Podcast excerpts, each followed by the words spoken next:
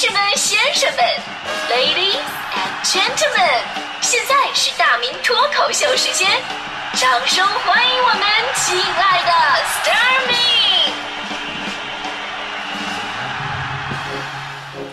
好，欢迎各位来到今天的大明脱口秀，我是大明。今天聊这个关于较真的话题吧，我也认真的审视了一下我自己。其实呢，我就是大家口中的好好先生，真的很少有人看到我发脾气。当然了，如果你敢触碰到我的底线的话，那么将会很可怕，因为我会降低自己的底线。所以说，各位千万不要挑战我的底线，因为我经常修改底线是很麻烦的一个事。最近呢，让我频繁修改底线的就有一位嘛，他的名字叫做 A 股。不玩股票，你真的不知道自己是如此的宽容。还有呢，就是让我感到自己很没底线的事儿呢，就是关于自己的梦想。我十五岁的时候啊，我的目标是法拉利；呃，二十岁的时候呢，我目标是拥有一辆奥迪 A 六就行了。二十五岁的时候，我的目标已经变成缺 QQ 了。现在我的目标就是挤上地铁能有个座就行。那很多人的梦想呢，都会慢慢的向现实妥协，也的确不是每个梦想都会有机会去实现。那么心态的调节就非常重要。比方说我吧，我以前非常羡慕那些拥有大别墅的，是吧？别的不说，你就说他有个大院儿啊，啊，种点水果啊、蔬菜呀，对吧？多好啊！有有有绿色蔬菜、有机食品。那现在呀，我跟你说，这这房价。这这不是说你努力就能完成的一个问题了，所以说我我调整心态，我不要跟自己控制不了的事儿较真儿。所以你看我现在活得就很开心，我把我们家阳台当成我们家的果园，果园真的每天我都去我们家阳台采摘去，有的时候摘的是袜子，啊、有的时候摘的是内裤。是？今儿早上还摘了一条秋裤呢，你信吗？这个，哎呀，每次摘的时候一边摘一边说啊，世界好清新啊。对，这个没有底线的事儿呢，还有感情，对吧？感情也没底线。我记得强哥呀，自从结了婚，也跟我说了一些婚后感悟。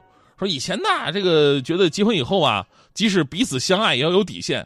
比如吵架的时候啊，不能带上对方的父母啊，这就是我们的底线。结果呢，这个底线第一周就失败了，在互相指责当中，很容易就带上彼此的一个家教的问题，对吧？第二个底线呢，是不能摔贵重物品。结果如今强哥的手机已经换了仨了。我说强哥，你是不是傻呀？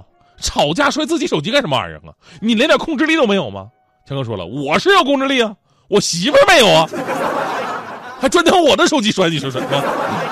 哎呀，所以呢，在这种肯定是男人吃亏的游戏当中呢，你你你说你怎么保留底线？不可能啊！当女人跟你说，我跟你说，今天咱俩得把这事儿说清楚，那么代表着这事儿永远说不清楚，对吧？所以我跟你说，女人，我老司机教教你啊，女人就不能惯着啊！我跟你说，你越跟她解释，她就越来劲儿，所以你应该当场就给他跪下，他他就没话说了嘛，是吧？要要要什么底线是吧？所以说了这么多呢，都是生活当中很多无奈啊，这些无奈呢是你没办法去较真儿，你想较较不了，或者说有些事吧，你想较真儿，反而显得你这个刻板和狭隘。但是反过来说。这个世界上也有一些事情是你必须较真儿的，即使你是一个随和的人，即使你不善于争斗，但是你也有责任跟义务站出来较个真儿，坚守底线。比方说，对室内吸烟的人坚决说不。前不久嘛，北京朝阳区一个火锅店里边，有一位网友就在就餐的时候呢，发现邻座几个男的在抽烟，他找店家反映，店家多次劝解无效，期间呢，几名男子还过来拍打网友的手机，阻止他拍摄。这名网友表示了，说这个事儿我就得较个真儿，对吧？我们还记得，二零一五年六月一号，北京市控烟吸烟条例正式实施了，这个史上最严控烟令一出台，就让大部分市民叫好，小部分烟民崩溃。尤其吧，夏天还好啊，夏天你烟瘾上来吧，你跑楼下到外面抽一根无所谓。冬天真的很痛苦啊，对吧？有的烟民呢就感慨说：“哎呀，以后你说上哪儿抽烟呢？政府管的太严了。”有人说：“回家抽呗，那么大个瘾呢。”烟民哭了，：“拉倒吧，回家，媳妇管的比政府还严呢，是吧？政府就罚你几百块钱，媳妇儿一罚罚一个月的零花钱。”其实绝大多数烟民呢，从内心上来讲，也支持，也知道控烟的一个必要性，也能做到不在公共场合抽烟啊，共同维护我们的环境。但就像是这次在火锅店发生的事儿一样，总是有些人呢是不自觉的，甚至认为这事儿是理所当然。比方说去年吧，这个河北。有一个领着孩子的李女士在电梯里边劝阻一名男子抽烟的时候，没成想遭到对方近半分钟的暴打呀！李女士的孩子在旁边都被吓得直哭。嚣张男子打完人之后呢，扬长而去。除了这些个案之外呢，现在在我们身边啊，饭馆里边抽烟的现象啊，又有死灰复燃的趋势了。上个月有记者在市政府了解到嘛，目前北京全市吸烟人群三百九十九万，比条例实施之前呢减少了二十万。但是呢，写字楼、中小餐馆还有网吧、KTV 仍然是控烟的一个难点。所以我们都可以问自己这样一个问题：如果你在饭店吃饭，旁边有人抽烟，你会制止吗？其实我觉得这个问题吧，还不是最关键的。我觉得最关键的问题是，你觉得你制止好使吗？是吧？最最关键的问题是，人家急眼了跟你动手，你打得过人家吗？所以这个事儿吧，一方面需要我们围观群众去敢于较真儿，多了解一些有效的举报投诉手段，少一些无用的对峙啊！真的，这句话特别重要，少一些无用的对峙。因为吧，你说你跟讲道理的人，你不用讲道理，他们都懂；跟不讲道理的人吧，也不用讲道理，因为他们本来就不讲道理。而且这个世界上还总有一些奇葩，你跟他讲道理，他们跟你动手；你还手了，他们开始跟你讲道理。另外呢，我认为政府部门更应该去较真，尤其是有执法权的部门，违者必究，究者必罚。这个世界上啊，有一上一下两条线啊，一条是底线，这条底线呢叫做法律；一条是高线，高线呢叫做道德。所有的人都是在法律跟道德之间来回游荡的。好的人呢，离上限比较近一点；差一点的呢，离底线近一点。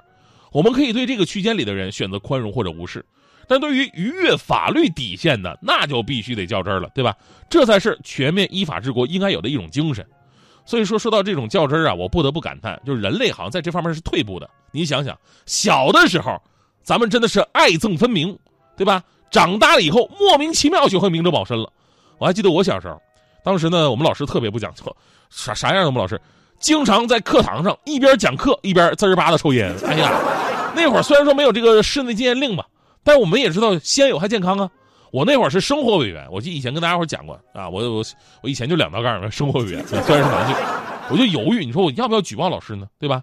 你也知道学生举报老师可能有有可能面临的一系列后果啊，所以呢，我就特意趁着有一次下课，啊，同学们都在的时候，我开了一个小会，我征求大家伙意见啊，把这事讲了，结果是令我特别感动的，全班六十多个同学都非常有责任感。而且都义愤填膺，大明啊，这事不能让光让你一个人扛着。这样吧，咱们班联名举报，全班同学一起上。当时我真的特别感动啊，瞬间我底气足了呀。我打印出这个举报书，我第一个把我自己的名字写上去了。结果接下来我发现了一个特别奇怪的现象，全班六十多人，除了我签的是名字，其他人上来都是按的手印最后一封举报书后面是我的名字，跟着六十多个手印看着这封举报书，我真的是思前想后啊，最后被我烧了。人呐，都是这么成长起来的吧。